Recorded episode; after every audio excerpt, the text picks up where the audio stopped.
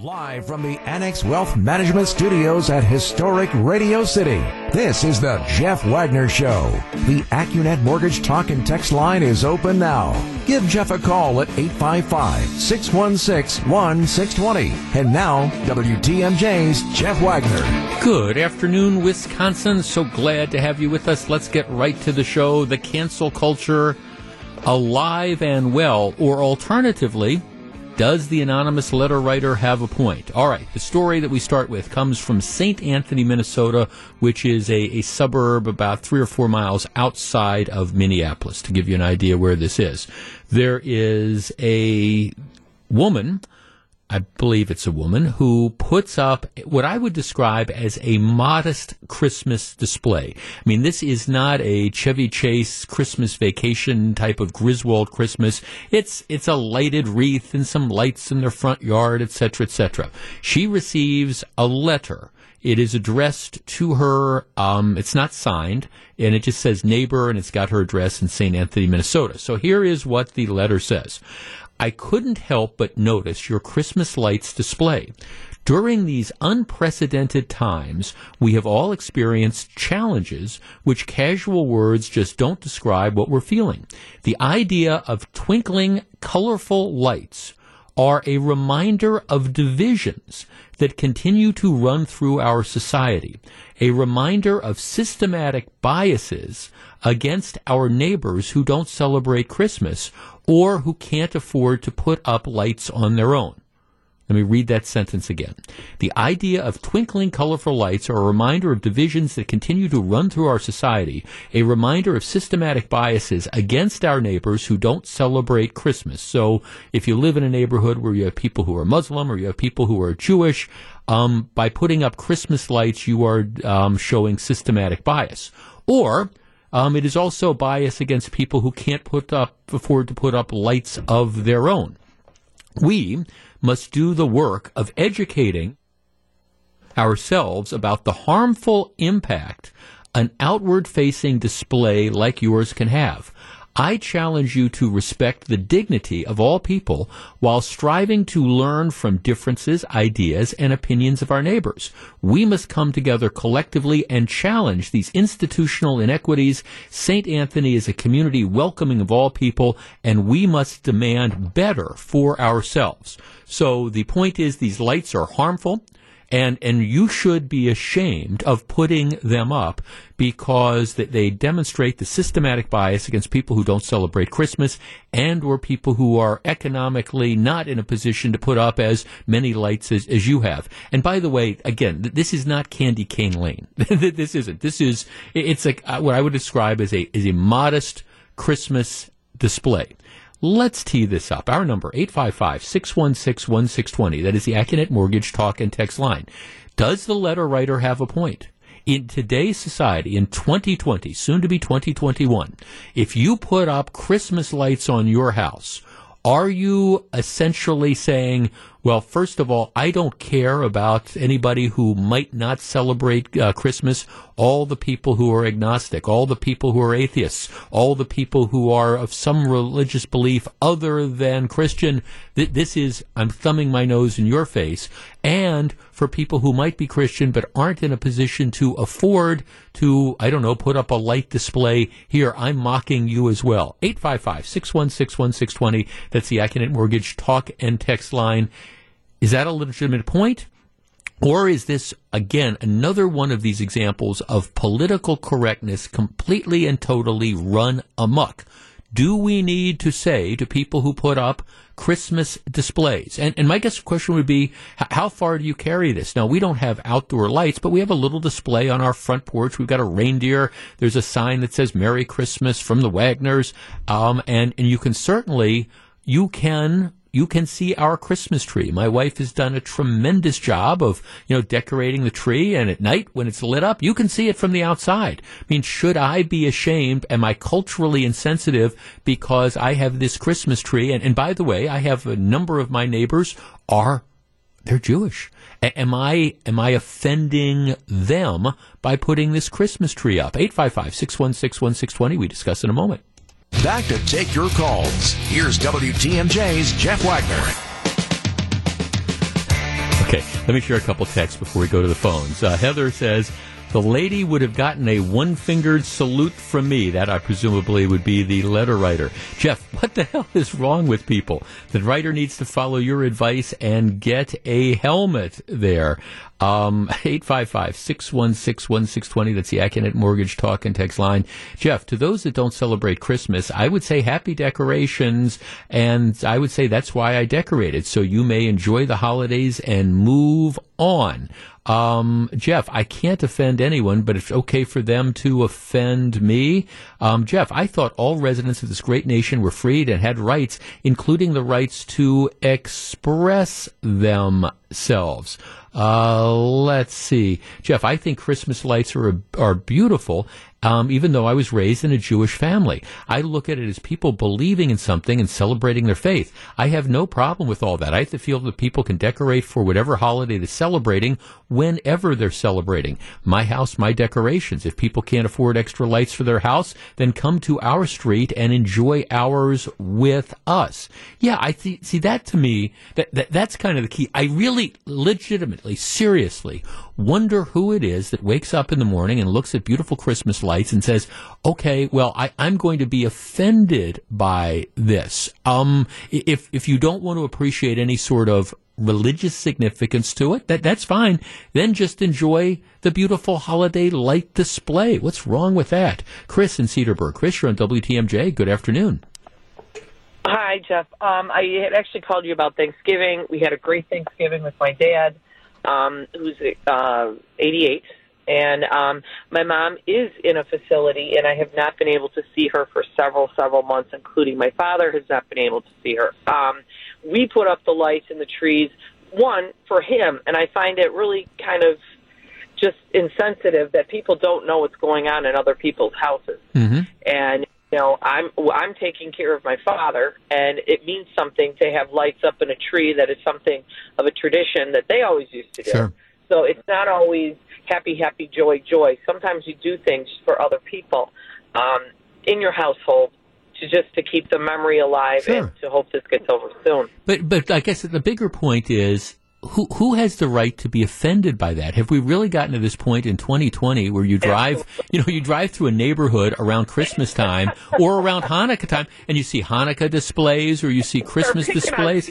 Yeah, people. Well, that, that's it. No, thanks for no. That's exactly what that's exactly what this is. This is picking on people. It's like, well, how dare you do that? And you must be insensitive. I mean, and, and the idea that well, even for people who might appreciate this, they might not be able to afford it. I mean, okay, so so where do we draw the line with that? Hey, you know that that car that you have in your driveway, you've got that BMW in your driveway. Well, some other people can't afford that BMW, so you should be ashamed of that. How dare you leave that in your driveway? Or, you know, wh- where do you end up drawing the line on, on this type of stuff? Oh my goodness, you've got that fancy light pole out there. Well, some people can't afford that. Well, you should be ashamed of yourselves. Give me a break. Elijah in Milwaukee, you're in WTMJ. Uh, hi. Hi. Uh, thanks for accepting my call. Yes, sir. Uh, I honestly believe that it, it's just downright bullish and stupid and ignorant. Yeah. Because you choose to celebrate your religion, that automatically means that you're targeting somebody else. Right. I myself, I'm not Christian at all. But those light displays are actually beautiful and amazing to look at. Yeah.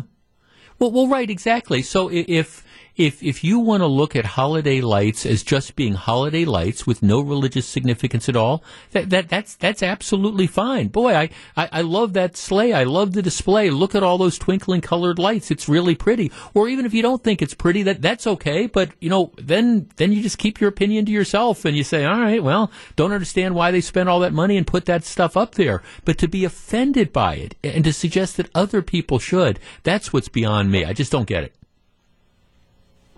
And and secondly, if I honestly don't have the money in order to afford it, I'm happy that you put them up. I can enjoy yours. Yeah, no, thanks for the call, Elijah. That's, it's ridiculous. No, you're you're right, and the word you used at the beginning was exactly correct. This is this is the bullying from the politically correct and the perpetually offended. This idea that we should be able to intimidate it's what I call the tyranny of the minority. And in this case, it's an extreme minority. You get the one person who gets a bug up his or her, you know what part of their anatomy I'm talking about, and then they decide to, to lash out and, and nobody can enjoy this particular situation. I've got a couple texts from people who are saying, you know, it, it is kind of interesting in the whole economic thing.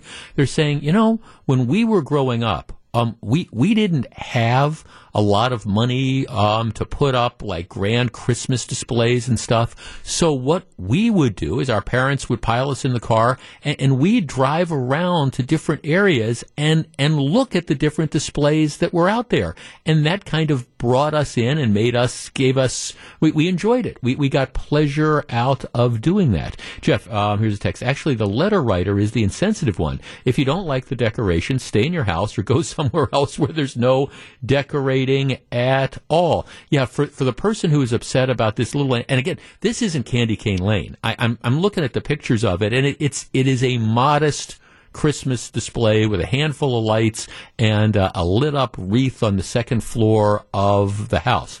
Jeff, the person who wrote this letter needs to grow up and get a life. Personally, when they said the community is respectful, yet they are the ones not respecting others, I, I laughed. I think the lady with the lights should add, add music and perhaps make it even more merry. Jeff, I'm Jewish, but my kids were raised Catholic.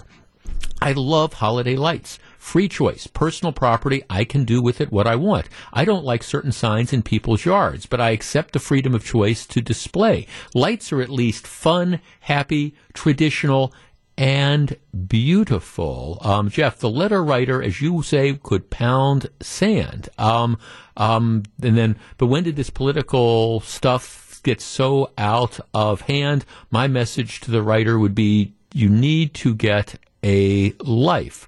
Um, sure, Jeff, I don't really celebrate Christmas. I don't decorate, and I don't get offended when people do decorate or put up Christmas lights or decorations. I actually enjoy seeing other people's decoration to match so that I don't have to put up my own to enjoy the season. See, that's, that's also, again, the, the key.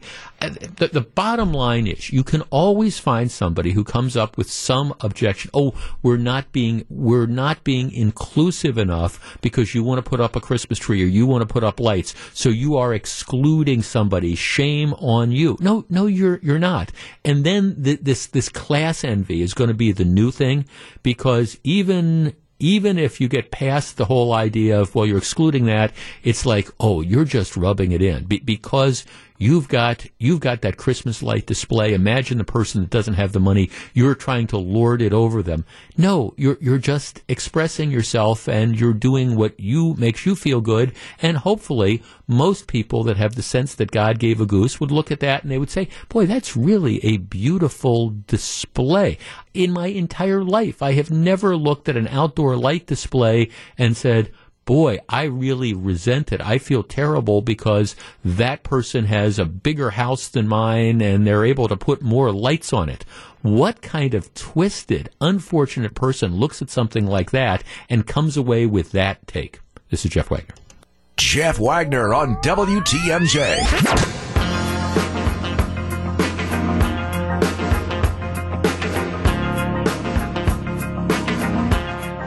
How can you celebrate the holidays with WTMJ this year? Yeah, there's no formal holiday Christmas show like we've done the last five or six years where you can buy tickets and we all get together. Well, this year it's the WTMJ Virtual Holiday Trivia Night, benefiting Kapco's Kids to Kids Christmas Wonderland.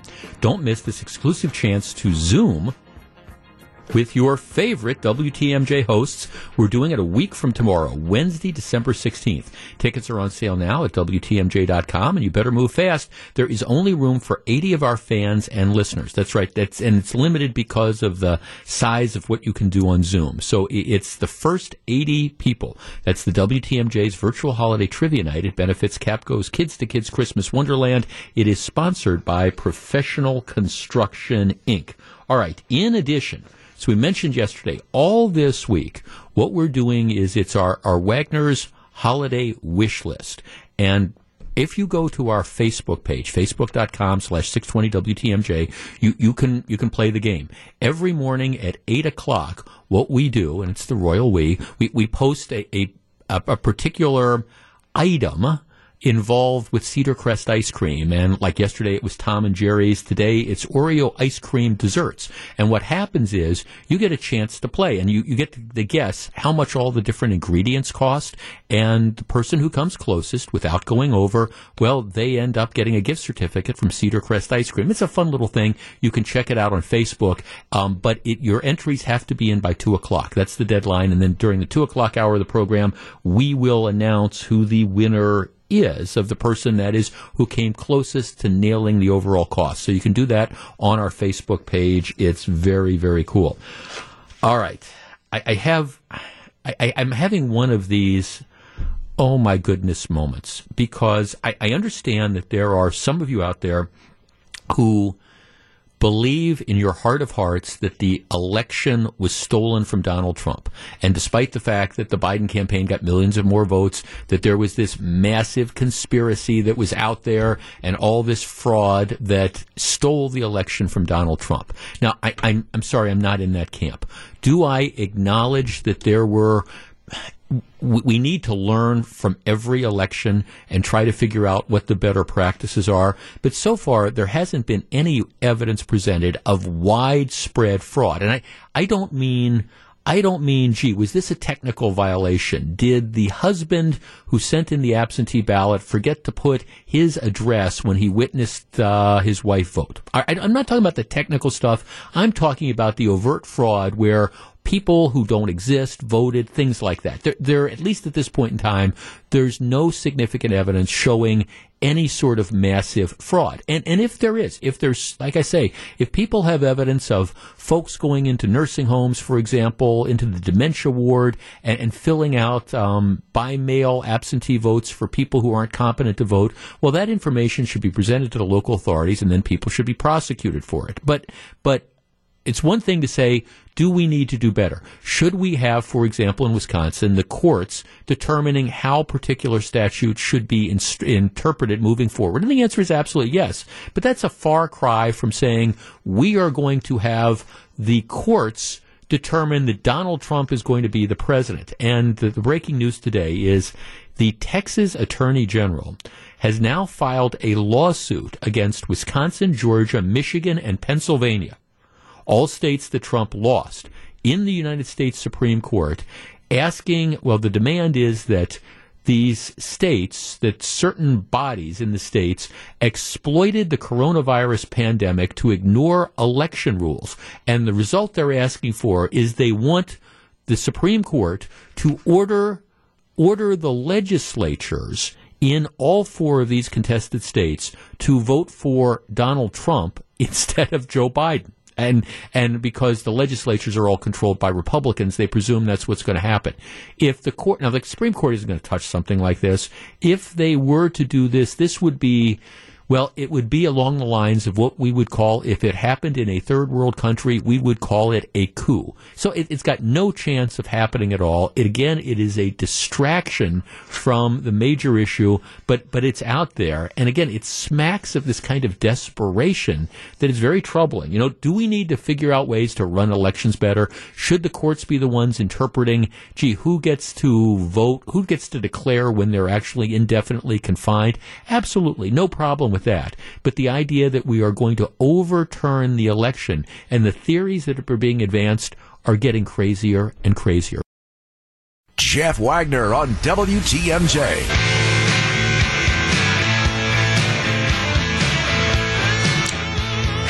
I don't say this to be an extremist or an alarmist, but the level of crime in southeastern Wisconsin in general and in Milwaukee in particular has reached a level that as somebody who spent most of his life here, I, I never thought we would see. And, and we really are getting close to that point where you almost wonder whether it's escaped to New York, whether civilian authorities have completely and totally lost control of their ability to, I don't know, keep the streets safe. Now, we mentioned yesterday, I mean, over the weekend, you had a 17 year old girl a 24 year old and a 33 year old who were all shot and killed in separate shootings. The teenager was shot and killed at a party in her home. 24 year old was killed coming out of a bar in the third ward while walking home. And the 33 year old man was shot to death near Holton and Keefe, not that far from where I am sitting right now. Um, through mid, just before midnight on sa- on Sunday. So that, that, that's three. And of course, we are on a, we are on a pace to set a record for homicides in the city of Milwaukee. You're going to have to go back to 1991 to find as many homicides, and this might be an all-time record. It might be an all-time record, but of course, it, it's not. It's not just the homicides that are out there. It's the shootings and it, it's the violence and it's the lack of regard for the laws.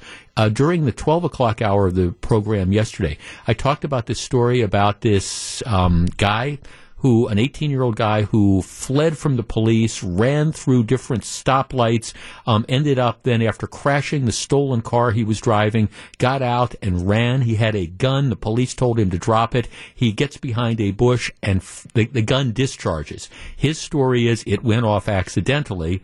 Um, well, okay, maybe that's the case. Um, or the other interpretation is he fired at the police, and then when they returned fire, he ended up dropping it. So you have that story. Well, here's the other one. Get this. On Sunday night, Milwaukee police and a suspect exchanged gunfire in the 4300 block of North 51st Boulevard.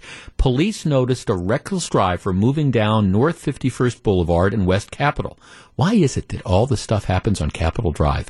The car in question comes to a sudden halt to avoid hitting another vehicle. According to police, two officers then approached the car on foot. As they were doing so, several shots were fired from the car.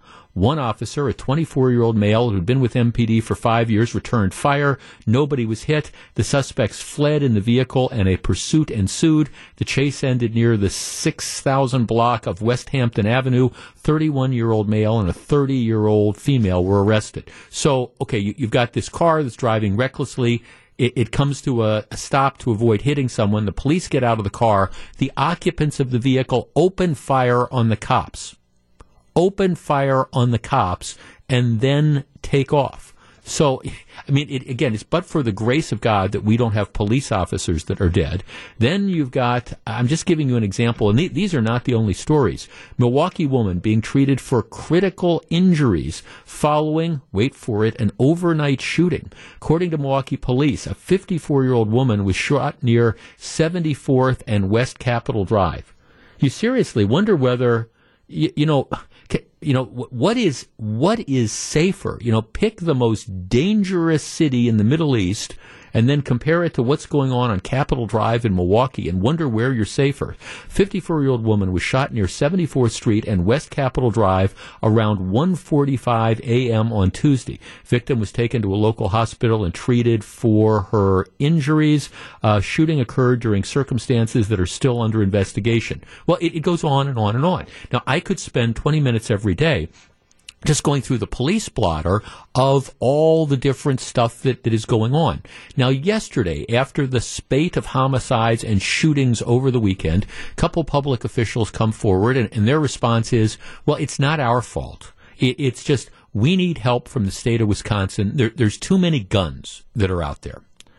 And, and I was listening to this and, and I guess my question becomes, are, are there too many guns or is it the fact that you have guns that are in the hands of reckless, irresponsible people who think nothing of stealing cars, fleeing from the cops, firing at police officers, or firing at other people. I mean, is it really the availability of guns, or is it the fact that there is a class of criminal that is taking over the streets in Milwaukee? And essentially making it unsafe for anyone to be out on those streets. Okay, our number 855-616-1620. That is the Accunet Mortgage talk and text line. Look, I grew up around here. So I mean I, I've seen some of the changes in the community. And I take no pleasure in saying this, but I am telling you, there are huge sections of this area that there is no way in God's green earth that I would drive down. And I don't care whether it's one o'clock in the morning or one o'clock in the afternoon, whether it is the reckless driving, whether it is the indiscriminate shooting, whether it is the people that have the impulses of fruit flies, that decide that, hey, we're going to open fire on police officers or we're going to run because we're driving the stolen cars or whatever.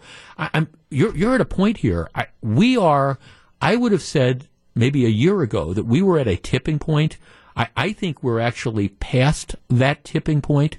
And from a perspective of crime, I think that you really are in a situation where it's getting to a point where decent people really have to rethink about where they're going to drive in the city and um, when they're going to drive in, in the city.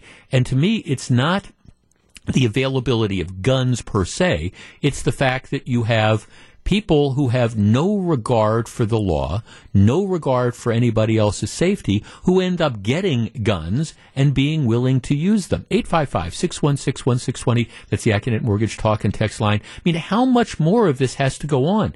How many more police officers have to get shot? How many more innocent victims have to get run down by people fleeing the cops? How many more people sitting on the streets have to be murdered before Tom Barrett, members of the Common Council, members of the Fire and Police Commission, before they wake up and recognize that, you know, they're losing the battle on public safety, which means you lose all the other battles. Great, you put in the trolley that runs from the bus depot down to the Couture. Okay, that, that, that's great, except what's going to happen if you've got high speed chases along that route and shootings? We discuss in just a moment.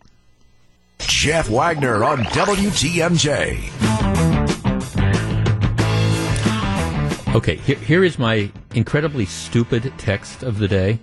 All right, Jeff, the rise in shootings is due in large part to the failed economy and high unemployment.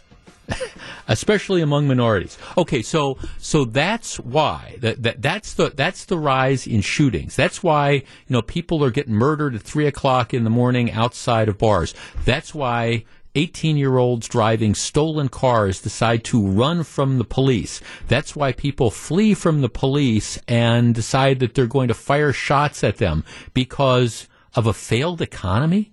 I mean, okay, here, here's the reality. This economy, as far as employment, was up until March this economy was booming. I mean, I don't, I, you know, I, I don't want to get into the, the Trump versus Obama thing about who gets credit for it, but by all stretches of the imagination, this economy was roaring until March. But that's, that's not even the point. Let's not be insulting. That this idea that the reason people are going out and firing on police and shooting up and killing each other, oh, it's because of the failed economy. Give me a break. Take some responsibility and recognize that we are raising generations of people that that just um, that just have no respect for anybody or anything. Vincent on the Northwest Side. Vincent, you're on WTMJ. Uh, good afternoon, Jeff. Hi, Vincent. Uh, you're exactly right. Uh, this is about a group of individuals who do not respect or care about their own life, who do not care about uh, uh, individual lives that are in, in this city or, or around this city. Uh, the fact is, is that uh, the, issue is, is that these individuals have access to guns, illegal guns. Yep. And then when they're caught, they're not being held accountable. Yes. The first thing that goes is the gun charge. Right. You know, when they're brought in, if the gun charge is dropped. The fact is, is that the city has the responsibility. I'm talking about the alderman, the mayor, has the responsibility to protect the citizenry, and they have to, and they have to go after the courts. They have to say, listen, when we bring individuals in and, and, and, and with these heinous crimes, they need to be convicted.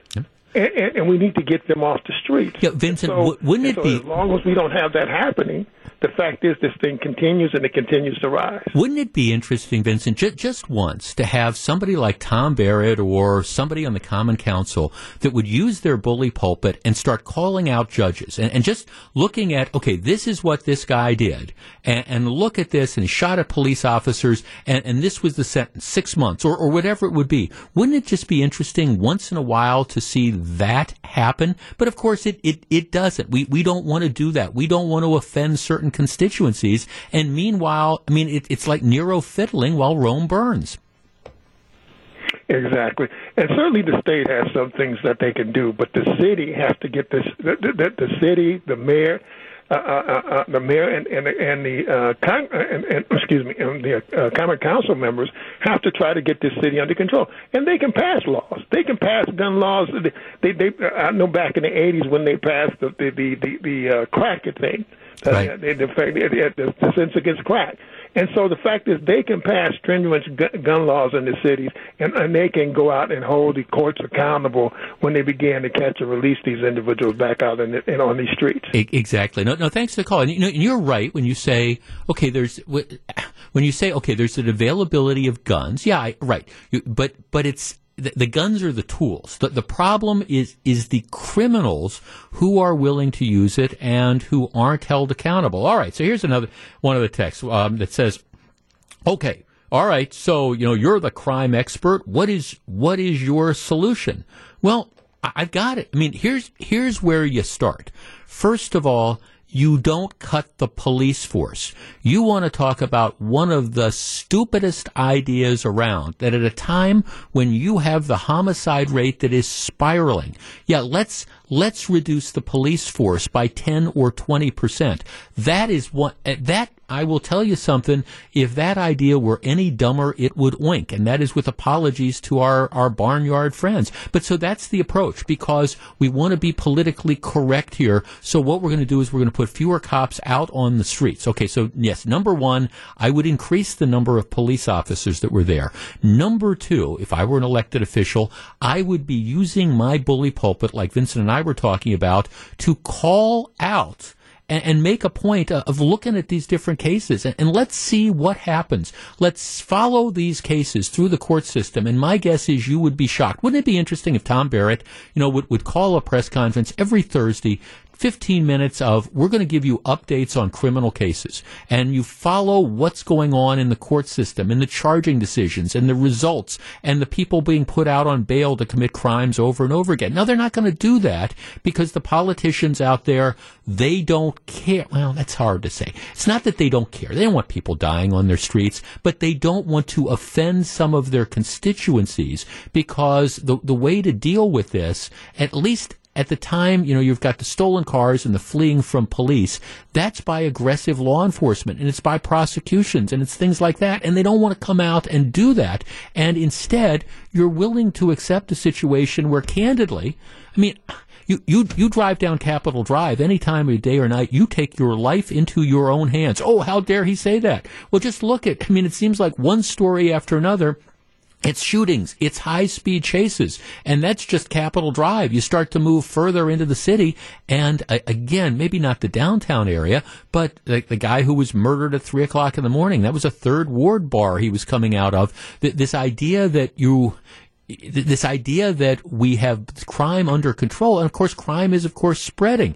It's still it's it's amazing to me that it's now been you know going on ten days. The former county executive of Milwaukee, Chris Abele, gets carjacked by a bunch of yahoos. He's driving his down Capitol Drive in Shorewood. People run him off the road, get out at gunpoint, and uh, thankfully he was not hurt. It's an amusing story because the idiots didn't know how to drive his BMW, but then they, they, shoot it. But that, that could have had a very, very bad ending.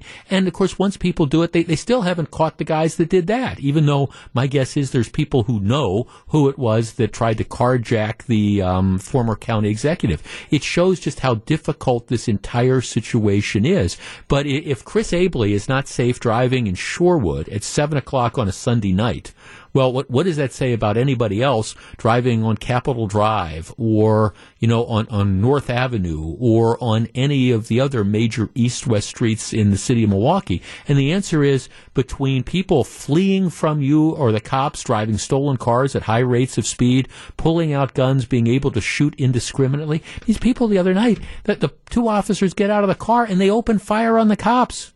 Seriously, they open fire on the police when they get out of the car. What do you want to bet that these people do any time at all? But this is the bottom line here. It's getting worse. And I've been talking about this for all the years I've been on the radio, but it's getting worse and worse and worse and worse. And you have people who just don't want to confront the problem, which is that you have a criminal element that needs to be removed from society, at least for a while, with the hope that maybe they can become rehabilitated. But we don't want to deal with that. We just want to say, oh gosh, there's, we need help from Madison because we need more gun laws. Well, okay, the, the people that opened fire on the cops the other night, after you know they were driving the car and tried to flee my guess is, off the top of my head, if you sit me down with the Wisconsin statute book, I can probably find you five or ten different laws that they violated. But this idea, this answer that, oh, we need tougher laws, I'm not against tougher laws, but that's not the solution. And I guess this is this ongoing frustration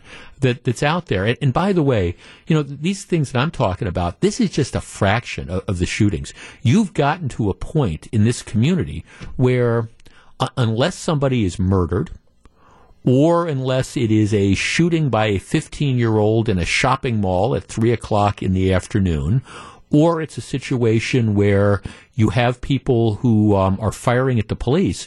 Just, just, the average carnage that goes on on the street on a daily basis, that doesn't make the TV news. That doesn't make the newspapers. And I understand, I'm not criticizing them. It, it's just like there's so much of this that's going on. Jeff, the shootings that we hear about in the news are only the tip of the iceberg. I know someone who is a city of Milwaukee police officer. His phone alerts every few minutes to um, the shot tracker. Shot tracker was installed many years ago, and we never hear about the actual numbers of shootings that are occurring in the city. It's no wonder police officers are anxious when they go on calls. They never know who has a gun. Um, yeah, Jeff, Milwaukee, let's see. Milwaukee is a small Chicago. Um, you know, Tom Barrett says Milwaukee is safe. Well, maybe Barrett's Milwaukee is safe. And when you go around with, again, a security force, chances are it is going to be safer. Tell that to the people that are driving up and down Capitol Drive, though, or North Avenue or anywhere else. Back with more in just a minute. This is Jeff Wagner. Live from the Annex Wealth Management Studios at historic Radio City, this is the Jeff Wagner Show.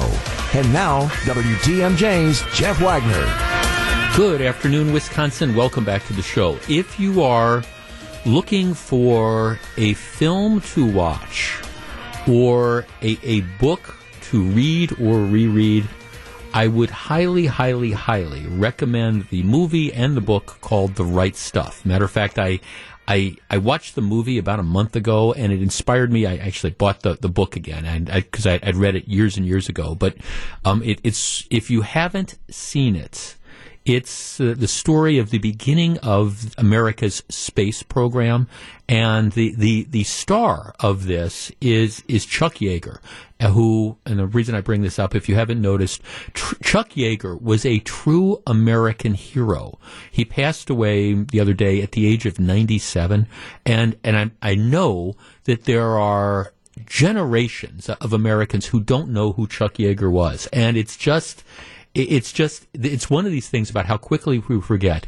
Um, Chuck Yeager was was an aviator, and he was a, a captain in in World War II, and he flew all sorts of missions, etc., etc. So I mean, he he was a highly decorated war hero. After after the war, he ended up in he was he ended up as, as, a test pilot, and he was out at what what later became um, Edwards Air Force Base in, in, California.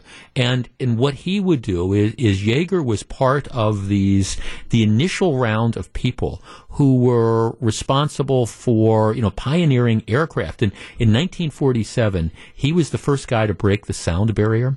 And as a matter of fact, if you watch the movie The Right Stuff, or if you read about in the book, they, they have great descriptions of this. But back then, nobody thought that you could fly a plane faster than the speed of sound. It, it, was just, it was one of these things that was thought to be impossible, like you, you can't send a man to the moon or anything like that. But, but Yeager did it, and he was this superstar pilot. And the, the thing with the, these test pilots and all things like that is the, the, the longevity on this was, was not great because you're you want to talk about something that was incredibly dangerous. Well, well, this was it because you're flying these experimental aircraft and you're trying to see how fast they can end up going. And and Chuck Yeager was was the true superstar of of that with his with the different flights that he had. Well, then what ended up happening is you you had the American space program that that started and the calls for the astronauts and and things like that. You know, you had the Mercury program. Well, um, Yeager wasn't invited to participate in that, even though he was probably the, the lead, forget probably, he was the leading test pilot, but he was, I think, perceived as too old for this. I think he was perceived as maybe too opinionated and, and all those sort of things. And so he got passed over. And then you had the, the first round of, um, of pilots like Deke Slayton and Gus Grissom and Gordon Cooper and then John Glenn and things like that.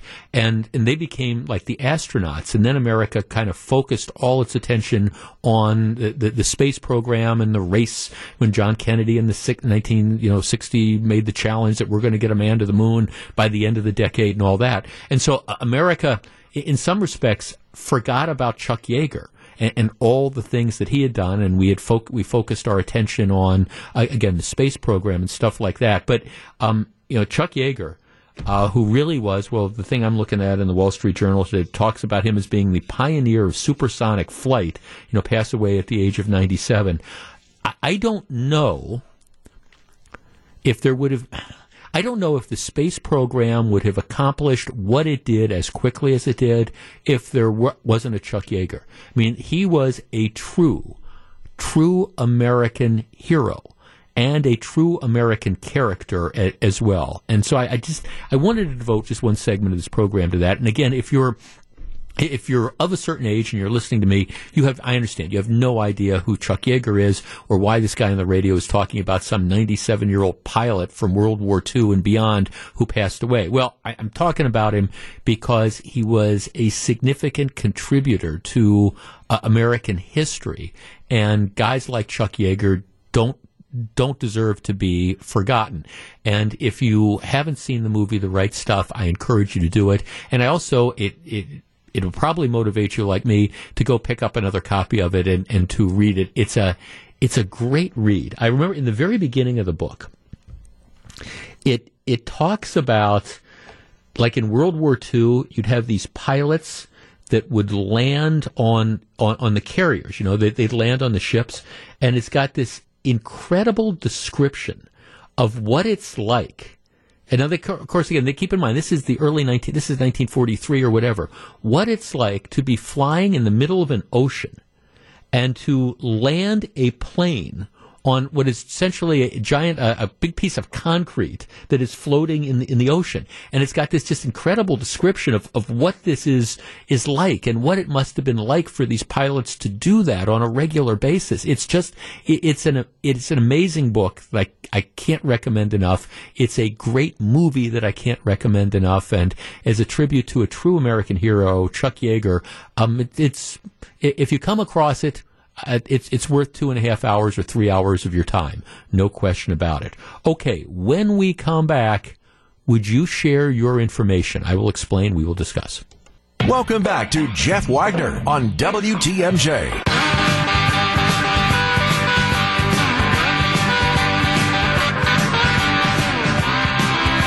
All right, the vaccine rollouts will be starting soon in the United Kingdom. They are already going on. So here's here's the deal. Now, I've already said this. I um, when when my turn comes up to get vaccinated, unless my governor, unless my governor, unless my doctor tells me, Jeff, I don't think you should do it, and he's not going to tell me that, um, I'm I'm I'm going to do it. Now, I'm I'm not in the high risk group, so I mean, I'm I'm going to be down the ways a little bit, but I'm going to get the vaccine because I, I get vac I get vaccines, never had an adverse reaction, and to me, it it makes sense. All right. Well, here's an interesting twist to this. And this is the way the New York Times reports it. The headline of the story says CDC call for data on vaccine recipients raises alarm over privacy. The Trump administration is requiring states to submit personal information of people vaccinated against COVID-19, including names, birth dates, ethnicities, and addresses raising alarms among some state officials who fear that a federal vaccine registry could be misused. The CDC is telling states to sign what are called data use agreements that commit them for the first time to sharing personal information in existing registries with the federal government. The CDC says the information's not going to be shared with other federal agencies, but we need to know who is getting the shots. That, that's essentially what they're saying. And they say we want to know because there, there's multiple reasons. First of all, it's it's multiple shots. Keep in mind you, you got to get you get vaccinated once and then what is it 30 days or 60 days or 90 days whatever it is later you got to go back and get a second shot. So the CDC says we need to know for example who in Wisconsin has gotten the shot because we need to ensure that if they move across state lines that that they've gotten their follow up. Secondly, these these vaccines are new. And, and, we want to track adverse reactions and we want to address safety issues. You know, and, and we need the information of who it was that got the shots. And then they say also, um, we, we want to, we want to make sure that these vaccinations are effective. And one of the big challenges is going to be, uh, is, is it, is the vaccine, they want to look at different demographic groups. And does is the effectiveness rate different for a 60 year old a black male than it is for a 30 year old uh, Latino female versus a 45 year old white guy? I mean, th- those are all the things that they want to study. So they say we need this information. So you know, we don't want your so- we don't want people's social security numbers, and we don't want people's driver's license numbers. But yeah, if if you you get vaccinated, we, being the federal government, we want you know, we want this background information. We want to know your name. We want to know your birth date. We want to know your address because we want to be able to track, you know, what's going on after you get the shot. Well, Andrew Cuomo, the outspoken governor of New York, he says, oh, this is a terrible idea because it could dissuade undocumented people for participating because people will be afraid that we're going to give this information to ICE. All right, let's open up the phone lines. Our number, 855-616-1620, which is the Accunet Mortgage talk and text line. I, I guess, look, I, I, I appreciate that you've got Big Brother out there and I appreciate concerns about privacy, but it seems to me that this this is something that makes eminent sense. We are dealing with a pandemic. We are dealing with a new vaccine. I don't know about you, but I, I don't I don't have a problem you know, if I go and I get the vaccination, I don't have a problem with my health care provider or the state of Wisconsin that's going to get the information. I don't have a problem with them sharing with the CDC the fact that I got a shot. Just like if you get if you come down with COVID, you're going to be called by a, a, contact tracer from either your local community or, or from the state. I mean, there there is a reason for this, and I mean, again, I appreciate, I guess, in theory, the oh, you know, there's a potential for this to be abused, but it seems to me that this makes eminent sense. What they're looking for, we want to track who got the shot. We want to track if there was adverse reactions. We want to track if there was a problem with effectiveness that maybe this is working really well for the 45 year old white guy, but it's not working so well for the 60 year old uh, black male. 855 616 1620. That's the Accunet Mortgage Talk and Text line. Do you have a problem with with the state essentially sharing if you get a vaccination, sharing the fact with the CDC that you got it, your your name, your address, your birth date and your ethnicity. Marcus on the north side. Hi, Marcus. You're on WTMJ. Hey, excellent subject, uh, Jeff, as usual. Good to talk to you. My, my two points is this real fast is that so how will you handle individuals that uh, do not have a home address that, that are essentially people that live on the street? And so those individuals may want to get vaccinated and want to uh, have that situation taken care of and you're already going to have the stigma in the black community, which is going to be a big problem with this rollout, stating that, okay, you got to give all this information, and then we can give you this double dose of this vaccine. I tell you what, right now, I'm just telling you from the front lines of, of, of this uh, ethnicity as far as being black.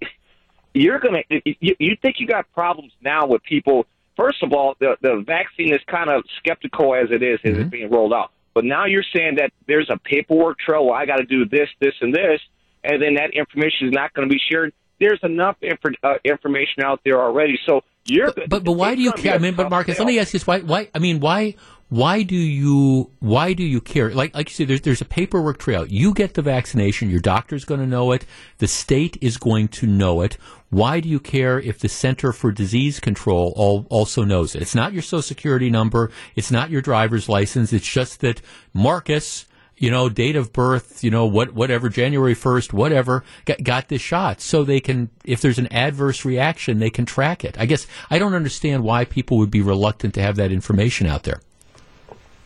Well, the problem is this: is that if, when you, when they did their studies, first of all, I've been doing my homework on this, Jeff. Mm-hmm. First of all, how many African American males and women did they do this study on, and pregnant uh, of people that uh, of color that they do this study on. But isn't uh, that so, all the so more reason for wanting to track that? I, I, I agree because I, isn't it all the more reason for wanting to track to make sure that when they say there's a 94% effectiveness, that that effectiveness is is the same for the 60 year old black male as it is for the 30 year old Latin female? I mean, I, I guess that would be another reason in my mind for justifying why you'd want the federal government tracking the success of the vaccinations.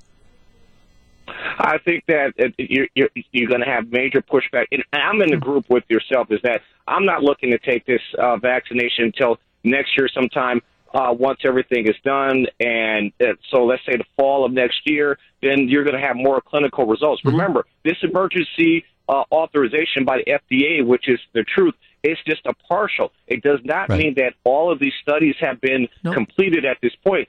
So now you're going to have further pushback from people of color and people that are walking the street saying, "Would you want me to do this?" and I got to provide this information, or who don't have that. But I'm telling you, you're going to have major problems with that. Well, maybe thanks for calling. I, I don't. I mean, the, the the, the homeless segment. I that, that to me is kind of like the unicorns. Uh, but but I mean, yes, you're right. Among people of color who are suspicious of these type of things, it, it's going to be more of a push to get people vaccinated. I, I understand that, but I guess I, I don't. I, I, to me, this is just something that, that makes sense because you're trying to track the effectiveness. And I guess I'm not convinced that, I mean, okay, so if, if you're a, a person that decides that you're going to get the vaccination, your, your medical provider is going to know it. They're going to track you. The state is going to know it. They're going to track you. So is it really the fact that they share that information with the CDC? Is that going to mean people that are suddenly going to say, okay, I'm not going to get it? Eh, that's where I'm having problems. Mike in Illinois. Mike, you're on WTMJ. Afternoon, Jeff. What do you think? I think that we need all the information we can get for the benefit of everybody.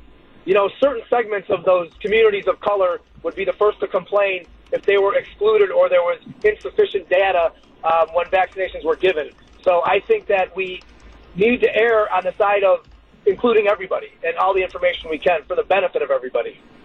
Right. Uh, and again, and that's I mean, it, it's not like it's Social Security numbers, even though the federal government has your Social Security number. It's not like it's driver's license, even though the state has all that information.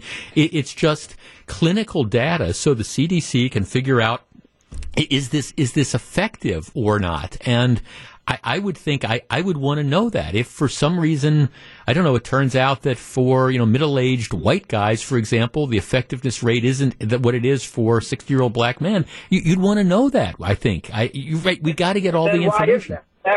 Right. Yes. Yeah. The exactly. Information, the better. Yeah. No. Th- thanks for calling. And again, I, I, guess I just don't see this as being a substantial invasion in the real world, a substantial invasion of people's privacy. Now, I, I you know, Cuomo Cuomo is politically motivated. Every time he opens his mouth, it, there's a political purpose to it. So it, his thing is, well, okay, maybe this is just another way to get information to, to ICE, you know, about people who are undocumented. They say they're not going to do it. I, my guess is ICE has much bigger problems than to use the vaccination data to do it. And, and to me, it's an educational campaign. Just tell people this is what the information is going to be used for. But by the way, you know, if you don't want to get this, if you don't want to get COVID, here, Get yourself vaccinated. Back with more in just a minute.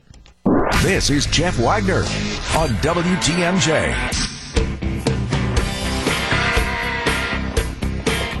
Every once in a while, I make these errors out of omission because I, and I always catch myself because I assume certain things. For example, I, I grew up here. So whenever we talk about Northridge, I, I, just, I kind of always make the assumption that everybody knows what I'm talking about. Northridge Shopping Center was this incredibly popular shopping center in the late 70s and 80s and early 90s that just because of all sorts of problems ended up circling the drain, and now it's it's this blighted area on on Brown Deer Road between like 76th Street and, and 94th. And I always use Northridge as an example of, of how fragile shopping centers are. But I always have to catch myself because inevitably when I start talking about that, I just assume that everybody knows what I'm talking about. And I, I, know for some people it's annoying. Oh, he's going through his background of what Northridge was. But I do it because if I don't, there will be people who moved into this area. You know, if you're below a certain age, you know, you, you, you have no idea. You, you didn't do like I did. You didn't go to Northridge on, on Saturdays. Or if you're, you know, you, you moved here in, in 2000, well, there hasn't been a Northridge for the last 20 years. So you have to back that up. So occasionally it's this omission. I just forget things. And I'm getting a number of texts about what I said about Chuck Yeager. Now, Gru, producing the show today and always. When, when I, are you familiar with the movie The Right Stuff? No, not the movie. Not the movie. Are you familiar with the book? Not the book either, but no. I knew who Chuck Yeager was. No, no, right, exactly. But the, I mean, the the and and I just during the break, I was kind of I'd fallen behind in all the text message we had come in, and I probably had a dozen text messages from people saying, "What's that book you just recommended?" or, or "What's the movie?" and and I guess it's just, I mean, the book, The Right Stuff, was written. Um, it was a written by, by Tom Wolfe, 1979, and the movie came out in, in 1983, and it was a huge hit. But but it is, it's like 79. Okay, that's 41 years ago. I, I got it. And, you know, in the movie 37 years ago. So it, it's one of these things. It was a huge success and it was a big movie. And, you know, in the 70s and 80s, chances are you, if you didn't read the book, chances are you saw the movie. But um, I kind of omitted the fact that there, there's lots of people who probably didn't. I highly recommend this. It, it's a it's a great movie, and it, it takes it takes us through the, the, the test pilots and breaking the sound barrier and then up through the, the start of the, the space program. Um, and so it, it's, it's an incredibly good read and it's an incredibly good movie. So if you haven't read the book or you haven't seen the movie, it's called The Right Stuff. I'm sure it's streaming somewhere, but it's, um, again, I, I read the book. I read the book probably a year or two after it came out and I just kind of always as I've always said, I, I will go back. I like every every four books I read, I will say three of them are books that I haven't read yet, and then the fourth one will be a book that I, I read maybe in high school or maybe what at college or in law school or something like that, and I'll go back and, and read it, maybe Hemingway stuff or Steinbeck stuff or you know some of the, the, the great books and all things that I'd, I'd forgotten about. So I try to do that, and um, I just again, I ordered the right stuff. I haven't started to reread, but it's it's in the pile. It's definitely there. So for people who are wondering, what's that book he's talking about? The Right Stuff by Thomas Wolfe, by Tom Wolfe, and uh, the movie is in 1983. Okay, people are handling the ongoing pandemic in, in different ways. And I, I, don't I don't want to talk about masks. That's not the, the purpose of this. And I understand that we're very divided and some people think you don't wear masks and some people don't wear masks correctly and other people who wear masks get COVID. So that, there's that whole thing that's out there. But one of the big things that's starting to divide people is the decision to go out. And by that I mean go out to restaurants. Some, I know that there are some people who have made the decision that until we get a handle on, on COVID, that they're they're not leaving their house, and or if they're leaving their house, it's only for the bare necessities. And then there's some people who just uh, it's like like the COVID deniers, and it's like the Wild West, and we're going to do anything. And then there's people that are in between, and that's one of the things that comes when it comes to restaurants. Now, in some areas, like like California, right now essentially sit down dining is prohibited. All right, but in other areas, it's it's not. There may be capacity limitations that are put into place. There may be, you know, requirements of what the restaurants have to do. But there are there are places where you can go if you want, and if you feel comfortable, you can go and you can sit down and you can have a meal inside. Now, there's a story in the Chicago Tribune that caught my attention, and it's it's written by, and the author says um, that th- there's a coworker of his and I'm quoting now from the story, who's mostly used curbside grocery delivery, ordered plenty of restaurant takeout meals in an attempt to help the businesses. But he says um, he goes to pick up some food last week from his favorite restaurant. He's mad when he looks inside and sees that the place is now offering indoor dining. In other words, that there are people that are actually in there that are sitting and, and eating. And even though it's allowed by the government, even though that it's not in a violation of the rules, even though it's, you know, at whatever the capacity limitations are, there are still people who are sitting in the restaurant. And the reality is when you're in the restaurant, you're, you're, you're not wearing your masks. You wear your mask when you come in, when you get to your table. But once you're at your table, you know, you're sitting there and you, you take off your masks and maybe you're eating with uh, perhaps another couple that you feel comfortable with. Right, our number is 855 616 1620. That's the Accunet Mortgage talk and text line. All right, so the guy says his coworker gets mad when he sees people making the decision to eat in restaurants because even though it's allowed, he believes that that is just totally irresponsible. 855 616 1620. That's the Accunet Mortgage talk and text line. What do you think?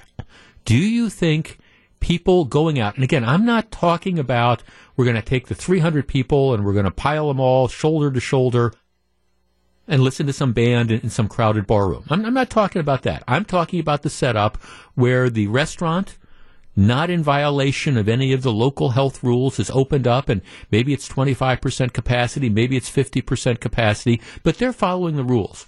All right the people who are making the decision to eat inside at those restaurants, do you think that they are being irresponsible? 855 616 1620. That's the Accunet Mortgage talk and text line. My answer is, as a general rule, probably not. And, and it wouldn't occur to me to look down on somebody who'd made the decision that they want to, again, as long as the restaurant's following the rules, if people want to go and sit and sit in that restaurant and they feel comfortable doing it, I don't think it's my position to judge them. Again, as long as the health department says it's okay to be open, state rules say it's okay to be open. If people feel comfortable doing that, that's okay. For all I know, those people that are sitting in the restaurant have had COVID and they can't get it again, at least for the foreseeable future. 855-616-1620. Should we shame people who are going and sitting in and eating inside restaurants? My answer would be no. What do you think?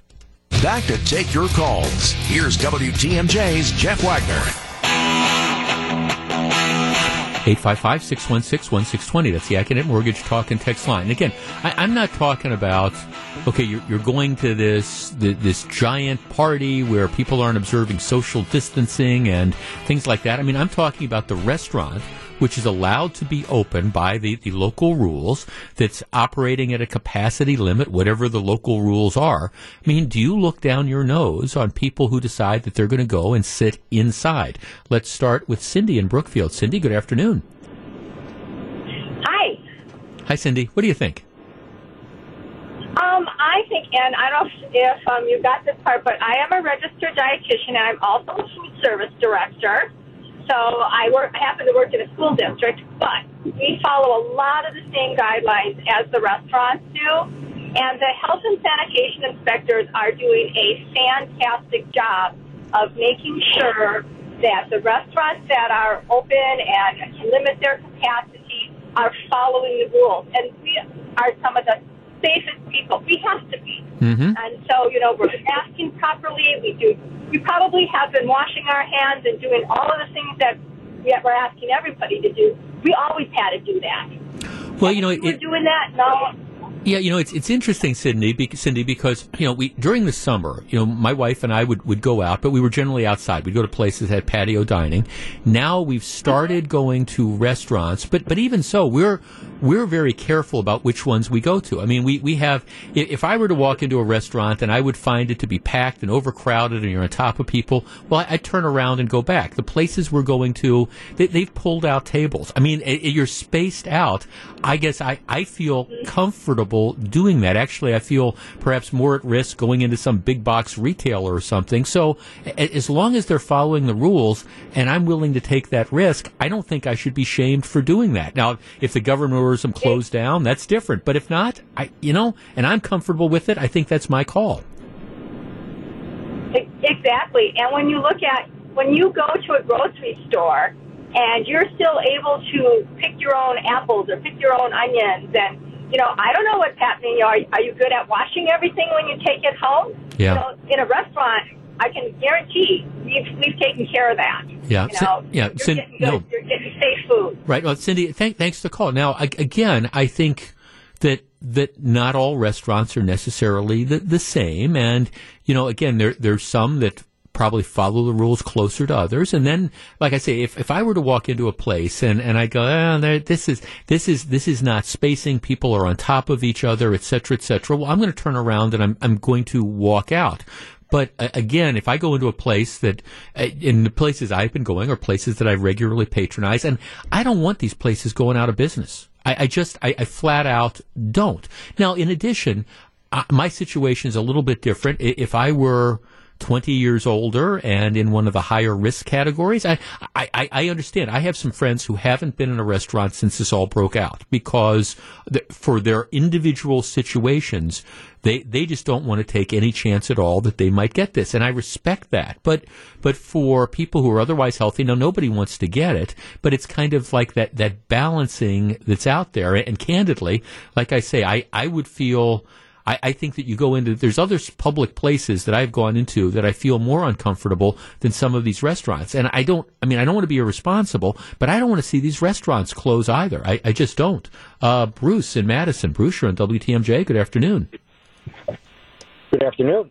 What do you yeah, think? The, um, that that happened to me just the other night, where I walked, uh, had takeout at a famous restaurant downtown called the Old Fashioned here mm-hmm. in Madison uh, walked in. Um, everybody was socially distanced. The tables were way more than six feet apart, and they had a separate table for just to carry out. Um, you know, stationed with your name on it, your number on it. Um, so I felt I felt very very comfortable, uh, and I'm in the older category. I'm 65, mm-hmm. so um, didn't feel at all uh, violated. Didn't feel at all in any way um, unsafe. Yeah. And, and like you, I mean, I went to Costco about three or four weeks ago, and you yeah. know, I didn't feel safe there. Yeah. No, I mean it's. Uh, it, it, no, thank, and again, it, it's going to be different. And I'm getting a couple texts. Well, you should see this particular bar or this, and they're not doing anything like that. Well, okay, that that's a situation where okay, then maybe you, you walk into the place and if it looks like it's, you know, one of these super spreader type of events, well, th- then my advice is, okay, you turn around and you walk out. But again, if, if you go into a place where, all right, there's a lot of space and it's spread out and the table, they've taken out half the tables and you're comfortable, I'm not going to look down my nose at you making that decision. Uh, here's some text, Jeff. If the restaurant is in compliance and you want to go out, go out. If you want to stay home, um, you know, stay home. Jeff, my wife and I both had the virus, and we feel it's our duty to go out and patronize places since we feel like we are fairly safe. Yeah, that that's I mean that's the other thing for people who want to be judgmental. You walk by the windows and you see a couple that's sitting in a restaurant. You don't know their circumstance, and may, maybe they've had it. Maybe they've got the the immunity at least for ninety days or whatever. Jeff, I feel so bad for these restaurants. All of them. This pandemic has been very hard on them. That's one of the reasons why we we eat at home a lot, but we, we do go out from time to time. We pick where we're going to go. And um, candidly, if you, you want our if you're a server, you want our table because I, I, I tend to I tend to way over tip because I know how difficult this has been. And I feel so bad for the servers who are used to, you know, maybe handling 40 or 50 people in a night. And just because either people aren't going out or whatever, they're, they're handling, you know, half that or, or less. I mean, I, and I, I don't want these places closing. I, I just don't. Jeff, I'm young, and like many of my peers, I have been patronizing restaurants since the safer at home order expired. Left and right, I'm seeing local residents, resid, restaurants go out of business, and out of many restaurant owners, workers I've spoken with, um, my business alone is not enough. I understand why people might not want to go out anymore, but I'm of the mindset that these restaurants were here before the pandemic, and I would like to be them here afterwards. Jeff, what about the people working at the restaurants? I feel that eating side a restaurant right now is needlessly putting the staff at risk. Also, you can enjoy yourself for an hour. Uh, these workers have no choice but be around unmasked eaters. What can you do? Why can't you do takeout? Well, okay, here, here's part of the thing. Restaurants, there's a lot of restaurants that haven't been able to make it just on takeout. That, that's just, that, that's just the reality. And first of all, if it's just takeout, that then in general, most of the servers are laid off. Most of the servers have lost their job if it's just takeout. If you look at restaurants, where do restaurants make a lot of their money? Well, they make it on bar sales. Well, if you're doing takeout, bar sales as a general rule are nothing. Just, just nothing. So that's why so many restaurants have just said we, we can't make it on takeout. So yeah, I, I, I understand if you're a server and you're uncomfortable being in that environment where you're going to have the, the people that are aren't wearing masks they're sitting down well you're you're in a it's a bad dilemma because it's like okay do you go into work or do you make the decision that you're going to quit your job but still i think that you have to you know go through that um, let's see um, jeff I just uh, left um, a particular location downtown, even though I'm not hungry. I'm bringing food for a friend, and I overtipped uh, takeout because I feel bad for these different restaurants. Um, yeah, I, I think you know, you've you've got that whole issue that's there. Jeff, I support my favorite restaurants during this time and the people working there, and I dine in. Strange situation, shaming people for helping a legally local, open local business. Where will it end? Um, yes, um, yeah, I think that's one of the real factors that's out there. Jeff, I will go. There is a choice as long as they are complying with the rules. If you don't feel safe in a restaurant, don't go and get carry out. Um, yeah, I'm I'm the same way, Jeff. I'm comfortable eating in, and I've done it. The restaurants I've been to have been spaced out well and followed strict sanitation rules. I think we need to allow autonomy and normalcy as much as possible. If business owners are following local rules, there's no reason to thwart their ability to make a living. I agree. And if you feel uncomfortable going out, well, well then don't.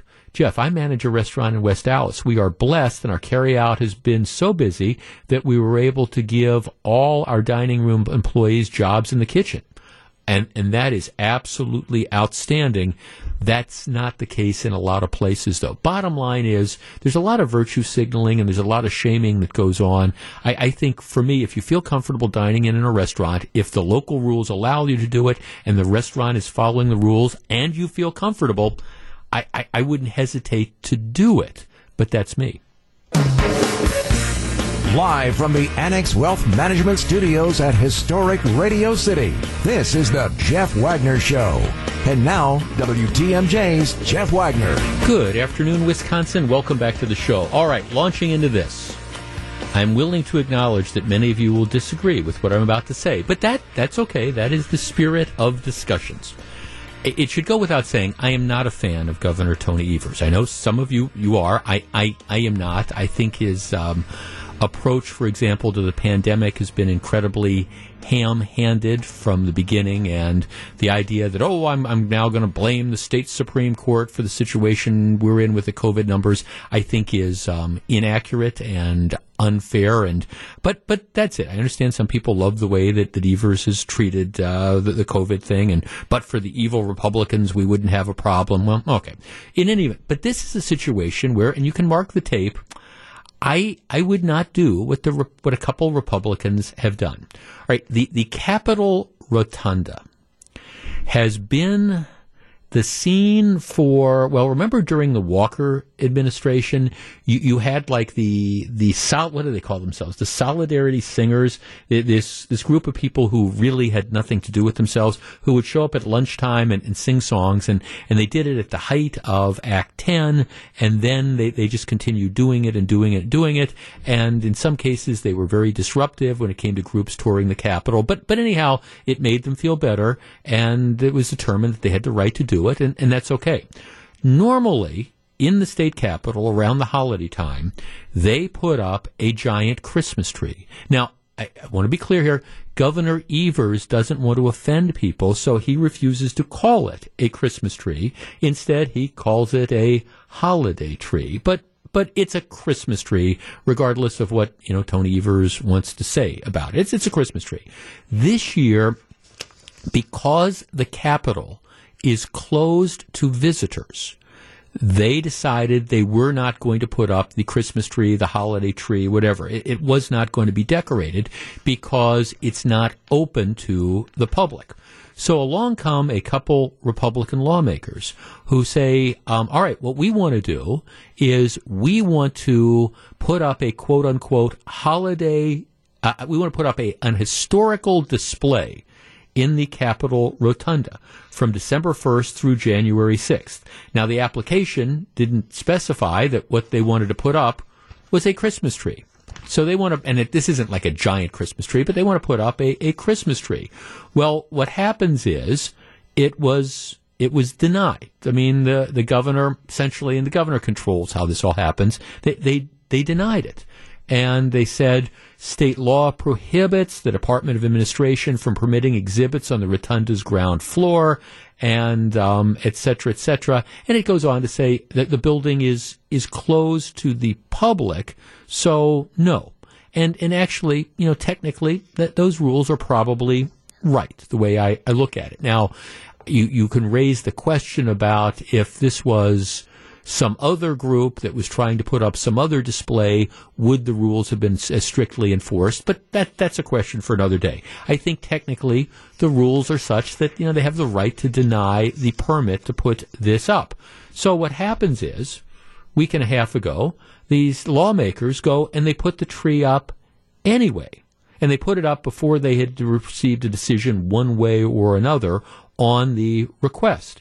And so they've got this seven foot artificial Christmas tree that's up in the Capitol Rotunda. Uh, the sign, the tree has some ornaments on it. The tree has some beads on it. Uh, the tree has signs that say the magic of Christmas is not in the presence, but in His presence with a capital H. This tree belongs to rep- and then the two Republican representatives do not move without prior written approval from these representatives.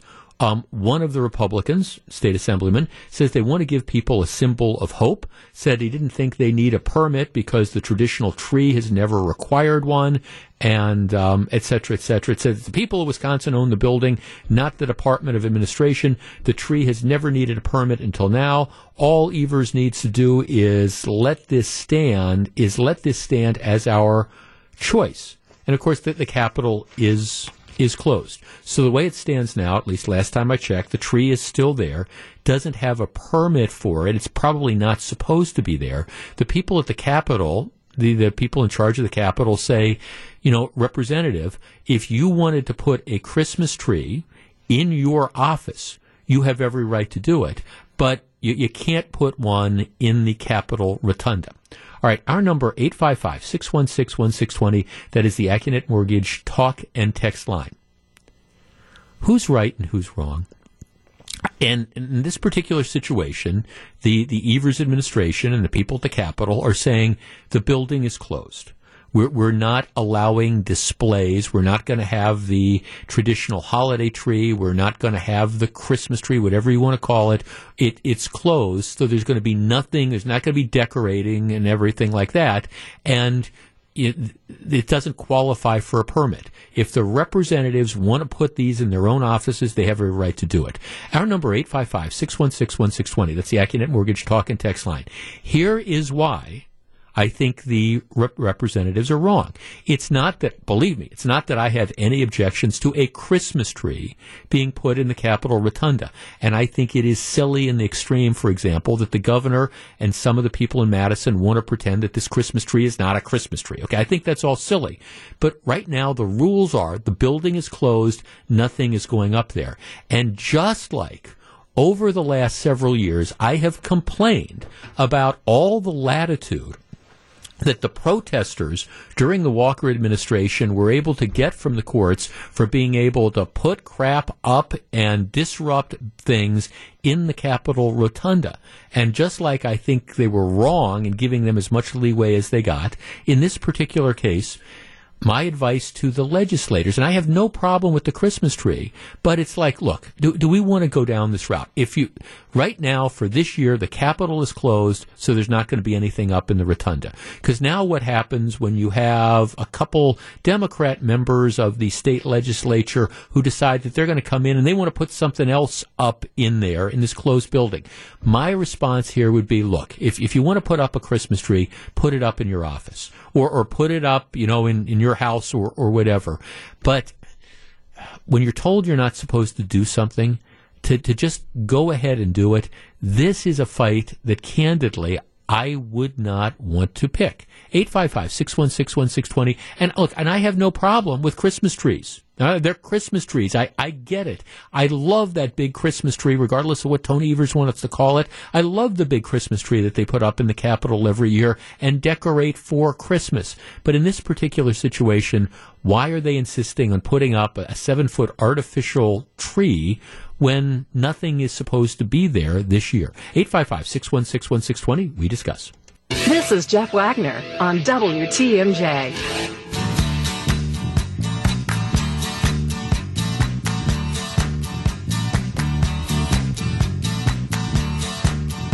855-616-1620. That's the Accunet Mortgage Talk and Text line. Now, my, my perspective on this is you're talking to a guy who for several years objected to what the lefty protesters were allowed to do in the Capitol Rotunda as far as putting crap up and disrupting things and all that. So I, I, I have always taken that position. So now the Capitol's closed, no displays this year. You have two Republican lawmakers who, despite not having a permit and now being told they can't do it, they went and put up a, a seven foot artificial Christmas tree in, in the heart of the Capitol.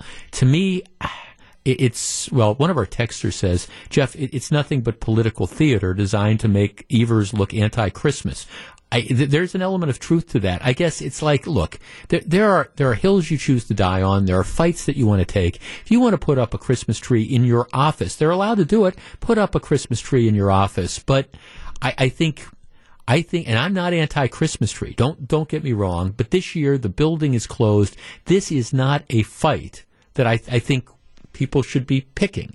Uh, Dave in Menomonee Falls. Dave, you're on WTMJ. Yeah, I agree with you 100%. Uh, I think it's another deal that, once again, you said Republicans, two of them. If, if Evers would have said, we can put a tree up, they would have wanted to go to the courts and say, it's illegal.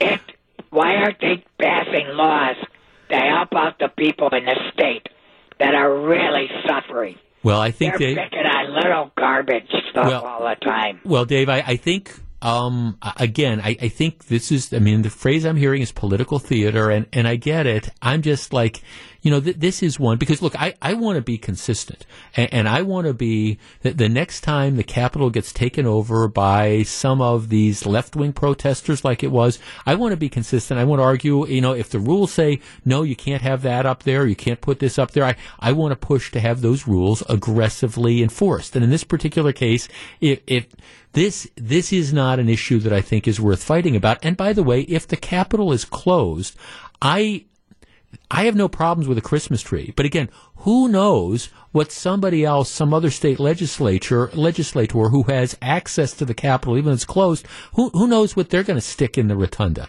And I mean, I'm just, I'm trying to picture this. Okay, so somebody's got this and somebody's got their Festivus pole and, and whatever, and you're just kind of off to the races. Well, in this particular situation, maybe for this year, this is not the battle that you want to fight. And by the way, that does not make me anti-Christmas tree. It just makes me think, okay, we, we, we got to get past some of this stuff. Todd in Milwaukee. Todd, you're on WTMJ.